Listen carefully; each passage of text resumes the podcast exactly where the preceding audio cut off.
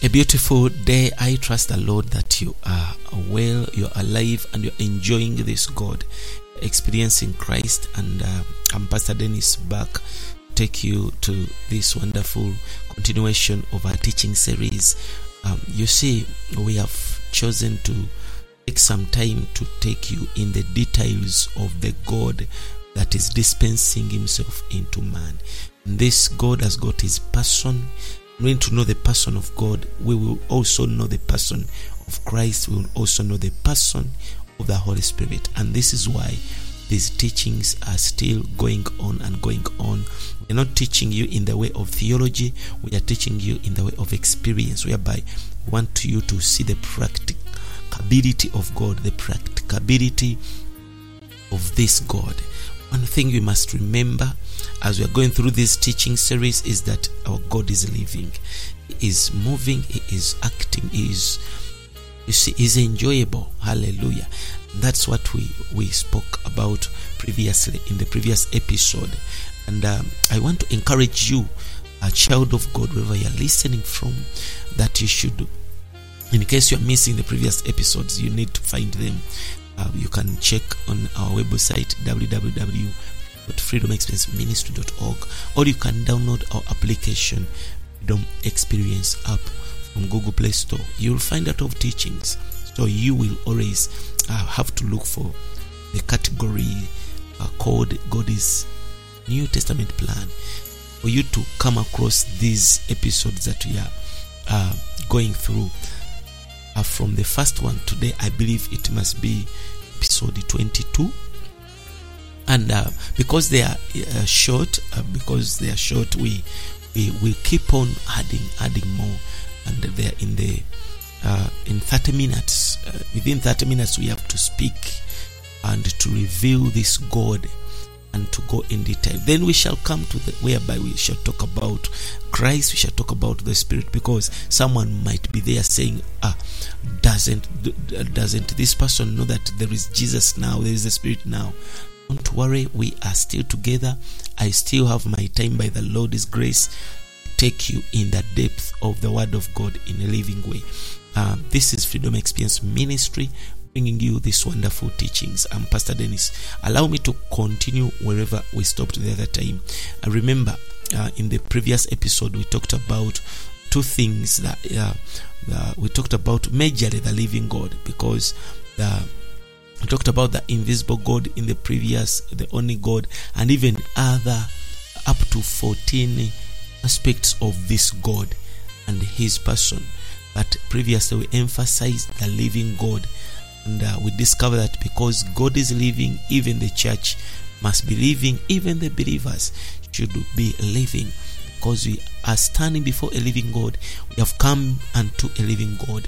The church is supposed to live in such an experience so we discover the book of Hebrews has got a lot on that, um, this living God, and uh, we also discover that we need to be delivered from dead conscience, and we need to come to a, a pure uh, and living conscience that is able to associate and uh, fellowship with such a living God. This time around, I want to continue with uh, another aspect of God being the God who dwells in immortality, the immortal one dwelling in unapproachable light. And that one is found in the book of First Timothy, chapter 6, verses 16. We have this God, the immortal one, dwelling in unapproachable light. And this has been always troubling most of the believers because when we say that God is immortal, and he dwells in unapproachable light. It disturbs some of the superficial believers whereby they ask themselves questions. If God is dwelling in immortality and is dwelling in that unapproachable light, then how can we come to such a God? I want to tell you something happened that makes us to have the access to this immortal and unapproachable God dwells in unapproachable light. Okay, I'll try to, I'll come to explain in detail. Let us first read First Timothy chapter 6, verses 16. And Paul says, when he was talking to his son Timothy, he says that okay, let me start from verses uh, verses because we need to pick from somewhere.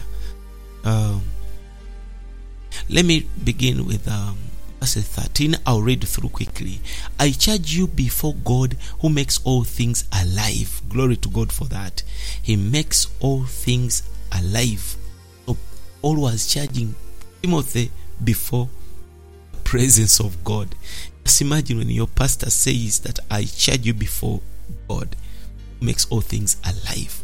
Just know that you are not there too with your pastor, you are there with God also. So Paul is charging Timothy before and in the presence of God. He says that I charge you before God who makes all things alive and in the sight of Christ. In, in other words, Paul is telling Timothy that Jesus is here also. I'm charging you. Who witnessed the good confession to Pontius Pilate. He says in verse 14 that, that you keep the commandment without spot and without blame until the appearing of our Lord Jesus Christ. He told him to keep word of God, to keep the commands of the New Testament. He was not telling him to keep the Ten Commandments, he told him to keep the new commandment that Jesus had spoken in the New Testament. Praise the name of Jesus. So he says, Keep it until the Lord appears. I charge you. Then it comes to verse 15 and says, For he in his own time will reveal who is the blessed and only potent. He says that the King of Kings and the Lord of Lords. Then we come to verse 16, talking about this King of Kings and Lord of Lords, who is potent. He says potenta. He, he calls it potentate. I don't know how to uh, to interpret this word, but let me just check for you another translation.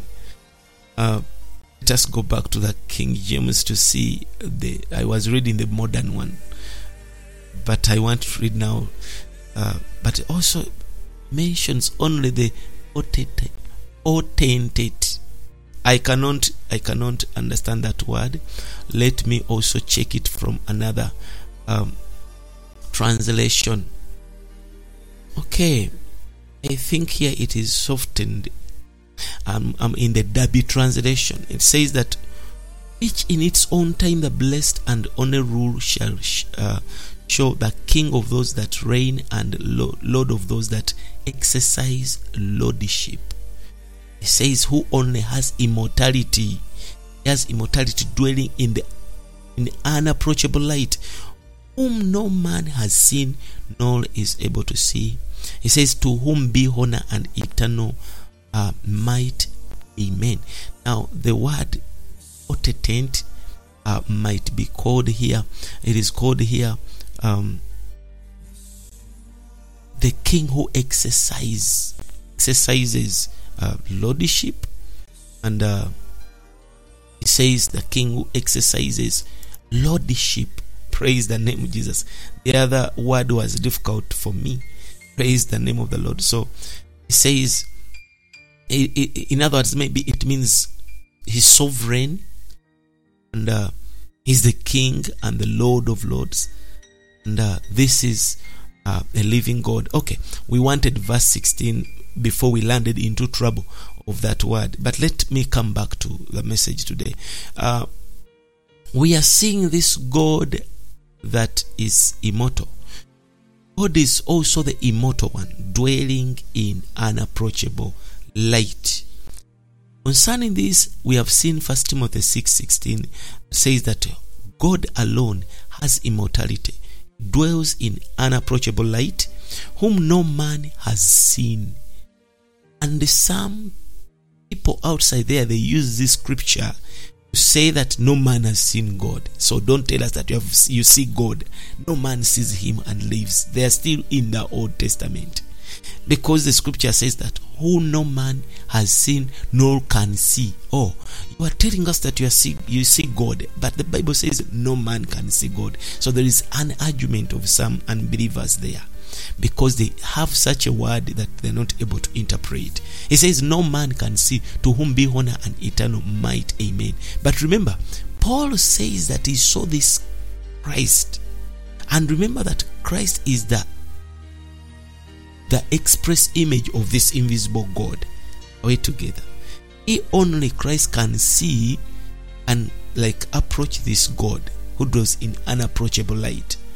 But when a believer is in Christ, is able to experience such light because Christ has become the small light that is drawing from that unapproachable light. But when we are in Christ, we are brought to this God and we are able to be in that presence of the unapproachable light because Christ is light. He has decreased the, the, the, the watts of this light. It is unapproachable. Praise the name of Jesus. And now He has come as light and He has brought us into Him. So that means that if we are in Christ, we are able to, to, to access the, the unapproachable light of God within the light which is Christ. So Christ brings us closer. That means that without Christ, you cannot. That's what he told Moses no one sees me and lives. But you go and just hide behind the, the rock, and in the cleft of the rock, you see my back. And this rock is Christ. So with Christ, we are able to see this God. We are able to understand this God. We are able to uh, come in this um, light that is unapproachable with the Christ that we have believed. I believe we have access because when Christ is bringing us, He brings us to the Father. He says, "I am the way. No one can come to the Father." The way He has He has now created it, we are able to be brought to the Father. You cannot ask me what happens, but the Scriptures are very clear on that. So for us, we have a deeper revelation on this that God though he dwells in is immortal and dwelling in unapproachable light but with christ we are able to come to such a father because he's not only our god he has become a father. Every father would want fellowship with his children.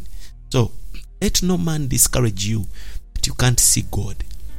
He says blessed are the pure in heart they will do what? They will see god. Okay let me leave that. I hope you understand from where I've left you. We are talking about this God, the Father who dwells in unapproachable light. Hallelujah. So we not only can approach Him in Christ, but we also can have fellowship with Him today. And I told you we, we only approach Him in what? In Christ. So we can approach the Father. Why? Because we are no longer in darkness. We are no longer in darkness, we are in light. And light can fellowship with light, however much the light is so strong, light always fellowship with light. So he is in the light, and we are now also in the light. Let me read for you first John chapter uh, 1 verses 5 shall also read verses 7 this god is in the light this god is light and we have fellowship with one another. The Bible says in First John 1 5, this is the message. He says, Hallelujah. He says that, and this is the message which we have heard from him and declare to you that God is light. He says, God is light, and in him is no darkness at all. Okay. 6 says that if we say that we have fellowship with him and walk in darkness, we lie. Because God is light, in him there is no darkness, and we don't practice the truth. Oh, Only way we cannot walk in darkness is to practice the truth. But it comes to verse 7 says that, But if we walk in the light, as he is in the light, we have fellowship with one another, and the blood of Jesus Christ, his Son, cleanses us from all sins. The more we come to light, it shines much and shines more in our lives to reveal our faults. We repent of our faults. Blood washes us that may have fellowship with Him. As we are having fellowship with Him, He shines more unto us with His light. Then we recognize other weaknesses and faults. We repent, and the blood of Jesus washes us. We come back to fellowship. We come in the light. So that is the cycle. That is the cycle. So we see that this immortal, immortal one who dwells in unapproachable light is being dispensed into us. Now he lives in man. Hallelujah for that. So I want to stop there on that one. I want to stop there. That this unapproachable God, who is immortal, he now dwells into man. He lives in you, he lives in me. Allow me to go on to uh, talk talk about this God being a consuming fire in his holiness and severity. Severity. Praise the name of Jesus. He is a consuming fire. Now, when you come to such aspects of God, his person is so wide. In plain words, I told you we have up to 19 items, and we are on item 16 that makes God plainly explained into the script in the, within the scriptures of the New Testament. Hebrews chapter 12 verse 29 says that our God is also consuming fire. Is a consuming fire. In his holiness and in his severity. God is holy. Holiness is his nature. And whatever does not correspond to his holy nature, he as the consuming fire will consume. That's why when we come to him, he will consume every filthiness. There is this aspect of God being the consuming fire. You see, fire tries everything. Fire purifies gold. Cannot see the purity of gold until it passes through fire. So God has got this aspect of being fire that the more we draw to Him, the more we come to Him as light, He is also holy, and because He's holy in His nature, He will consume. Because He's a consuming fire, holiness consumes everything that is not holy, so that we are able to have to correspond with Him and to correspond with His holy nature. He says, Be holy because I'm holy. But we don't to become holy. So, in the process, He consumes everything that is still like uh, there are particles of the fallen nature that are still within us, and the Lord wants to always consume them to make sure that takes us through things that consume. So He is severe. He, he expresses His holiness in severity. And uh, Paul had to tell the Hebrew believers that, uh, th- that th- because he was addressing the Hebrew believers, that they would turn aside away from Judaism. Because Judaism is unholy, it is commonly unholy in the sight of God. God does not expect them to keep on practicing things of the Old Testament that make them to be unholy in his sight. So he told them, We have come to a God is a consuming fire. So this Judaism had made them unholy. Although they, are, they were, some of them were believers, they had uh, come across the gospel of Jesus Christ, but they're mixing it with Judaism. And this holy God, as the consuming fire, would had to consume them, had to consume everything that is still Judaistic. Praise the name Jesus. The same applies to us today. It will come to consume everything that is still holding us back, everything that is still holding unto us. Yet He wants us to live within His presence because He's holy. Hallelujah. So God is not only righteous, He is also holy. And to satisfy God's righteousness, we need to be justified through the redemption of Christ. That one, Christ has done it. And we are made righteous, we are justified because Jesus Christ redeemed us, bought us with His blood. But to meet the demands of His holiness, we need to be sanctified. And in the in the scriptures, there are things that do sanctify us. Number one, the word of God washes us, it sanctifies us, it purifies us. Number two, the Spirit will carry on the sanctification, the consuming fire will come through us and within us and uh, begin to sanctify us. So, to be made holy by the heavenly present and living Christ, we need this sanctification. We need the consume consuming of such a God. So there are times whereby the, the, the, the, Christ in you, the Spirit in you, the God in you becomes a consuming God.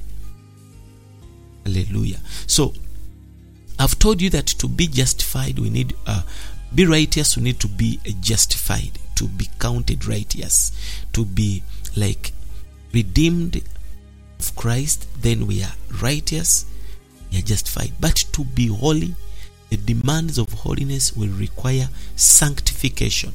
We thank God that Christ has been made unto us. When you read First Corinthians, I believe 130, it says that Christ has been made unto us wisdom, redemption, sanctification, and also justification. So he has been made unto us this to qualify us to come to such a holy God. We are also sanctified. And subjectively, we are being sanctified. Hallelujah. So there is a work that the Spirit is still carrying out within us, the believer, the work of sanctification. This work of sanctification is the only aspect that will cause us to live a holy life before and in the presence of this holy God. So every now and then we need the sanctifying work of the Holy Spirit. So the Spirit of God is doing two major works in salvation to save our soul life. He does transform us, removing the oldness out of us and dressing us with the newness of Christ. And number two, He sanctifies us. Because justification was received by Christ, we need to be sanctified, we need to be transformed.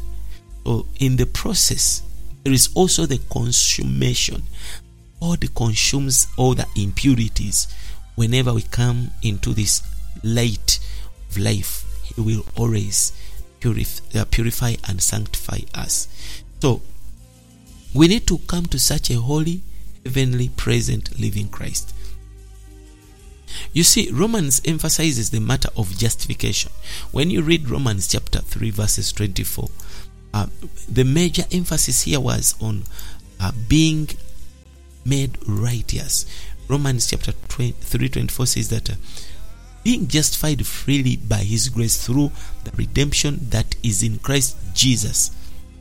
Where verse remember verse 23 says that for all have sinned and come short of the glory of God. But now we are being justified. We've been made righteous. And after right uh, being justified, we come to what we call God's righteousness.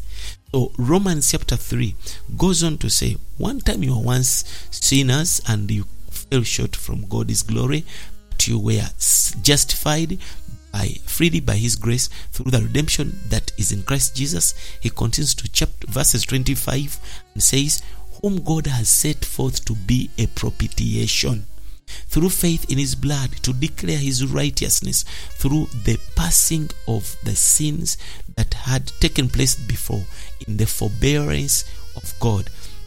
When you come to verse 26 says that for the display of his righteousness at this time for him to be just and forgiving the one being of the faith of Jesus. So we see that he has brought us to God's righteousness.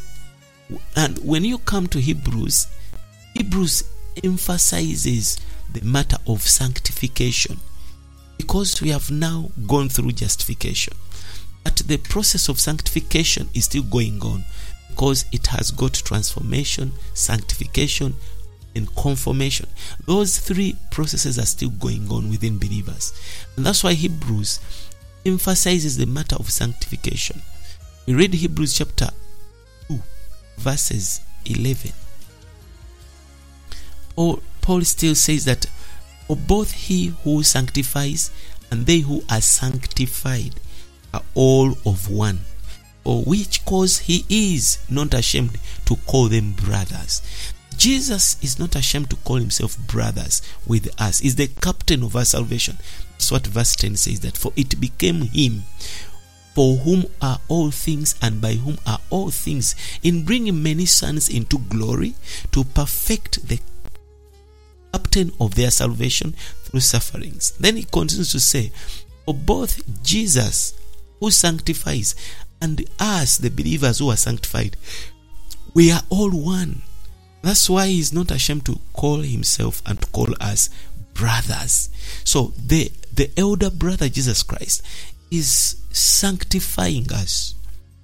Because we are brothers, we must come to that level, that stature, whereby we, we live a holy life. And this is what the Spirit of God is still doing within the church, within the believers. Hebrews chapter 10, verses 10. Bible says, also in 10:10. By this we by this will we says by this says by this will we are sanctified through the offering. They are talking about the testament here, being called the will. By this will we are sanctified through the offering of the body of Jesus Christ once for all. So in this New Testament, whereby God Christ came to do the will of the Father. Because he says in verses 9 that then he said, Lo, I come to do your will, O God. He takes away the first so that he may establish the second. Then verse 10 says that by this will, because he had come to do the will of God in the New Testament, he does the will of God. He says, We are sanctified through the offering of the body of Jesus Christ once for all. That means that Jesus offered his body once so that we may be uh, sanctified once for all. That is an objective sanctification. Let us also add on verse 14, Hebrews 10 14. For by one offering he has affected forever those who are sanctified. Come on. This is an amazing verse. It says, For one offering, Jesus offered himself his body once, and that one offering he perfected forever. It does not mean that we're not going to fall into things that defile us. The statement is that he has perfected forever. Those who are sanctified are have been perfected forever. When he died on the cross, he perfected us forever. Oh, Pastor, I'm not perfect. I'm not like holy. I'm not what statement says with one offering. He has perfected. Come on. He has perfected forever all that are sanctified. So you see that this is an objective sanctification that Christ has done on the cross by offering his body. And he says, with one offering, he has perfected forever those that are sanctified. So, how do we apply this sanctification in a living and subjective way? And the Holy Spirit will carry on the work of sanctification within us. Praise the name Jesus. Let us also read verses 29 uh, of the same uh, verse the same chapter. Uh, we are in chapter 10, Hebrews chapter 10, verses 29. The Bible says that of how much worse punishment do you suppose will he be thought worthy of punishment? The one who has trampled the Son of God and who has counted the blood of the covenant with which he was sanctified unholy thing and was ins- and has insulted the spirit of grace. You see, Paul spent the entire book of Hebrews warning the Judaism, the, these Judaism uh, Ju- Jews uh, with the Judaism uh, as their religion. He warned them and could take them back to what Christ has done for them. But in the statement of verse 29, we see that sanctification has been already carried out in an objective way. We have also seen that the offering has been already done uh, once and for all. So when we insult God by saying no, this blood is not uh, did not it's not worthy, it's not counted the blood of the covenant. You begin to to to like despise what Christ has done. You are insulting the spirit of grace. Sometimes when we say, ah, we are not holy, nobody is holy, nobody is holy, nobody is holy, it is as if you are insulting what God has done already. But one thing I want you to know is that there is objective and subjective truth. There's objective truth and subjective reality. So, although the sanctification has been done objectively, the Spirit of God is applying the sanctification subjectively in our lives. Let me read some two verses before I finish. Hebrews 13, verses 12.